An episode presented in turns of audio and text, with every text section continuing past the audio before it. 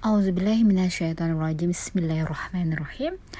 Alhamdulillahirrabbilalamin Assalamualaikum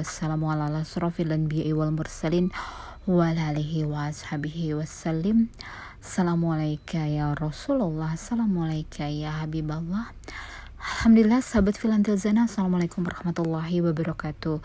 Sahabat filah Belum lama ini Aku pernah merilis ya mengupload tulisan aku tentang pertemuan aku dengan ya seorang yang diduga memiliki ketersambungan dengan Dajjal. Namun hal ini tidak ditanggapi oleh serius oleh para pendengar, malah ditanggapi oleh beberapa hal yang membuat aku harus mengulang lagi posan ini. Jadi, setelah beberapa hari setelah kejadian, di saat aku sedang memikirkan hal itu. Tersebutlah sebuah kata-kata bahwa itu adalah Dajjal. Dajjal di sini dalam arti bisa dia seorang antek Dajjal, bisa dia yang terhubung atau tersambung kepada Dajjal. Karena membuat hati ini terasa sempit. Dan apa yang dikemukakannya menjurus kepada apa yang disebutkan dalam ciri-ciri bahwa seorang dajjal ya terhalang rahmat dari Allah. Ini dibuktikan dari beberapa tahun mungkin berapa tahun lamanya dia bekerja di Arab Saudi tapi tidak membuat dia untuk bisa berangkat haji untuk menunaikan di Masjidil Haram wukuf di Eropa. Yang kedua, dia selalu berpindah-pindah tempat dari satu kota ke kota yang lain dengan menggunakan kapal pesiar. Terus lagi, dia ingin mengetahui siapakah aku, berlatar belakang apakah aku, dari jenis manusia apa aku. Karena dia telah mengetahui mungkin siapa aku.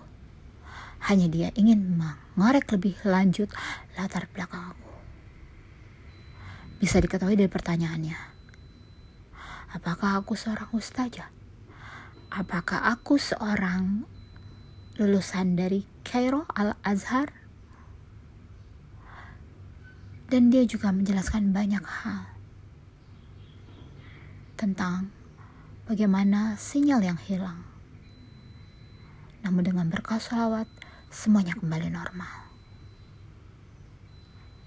Seperti halnya diriku pernah terhubung juga dengan orang-orang yang memiliki keterkaitan dengan aku.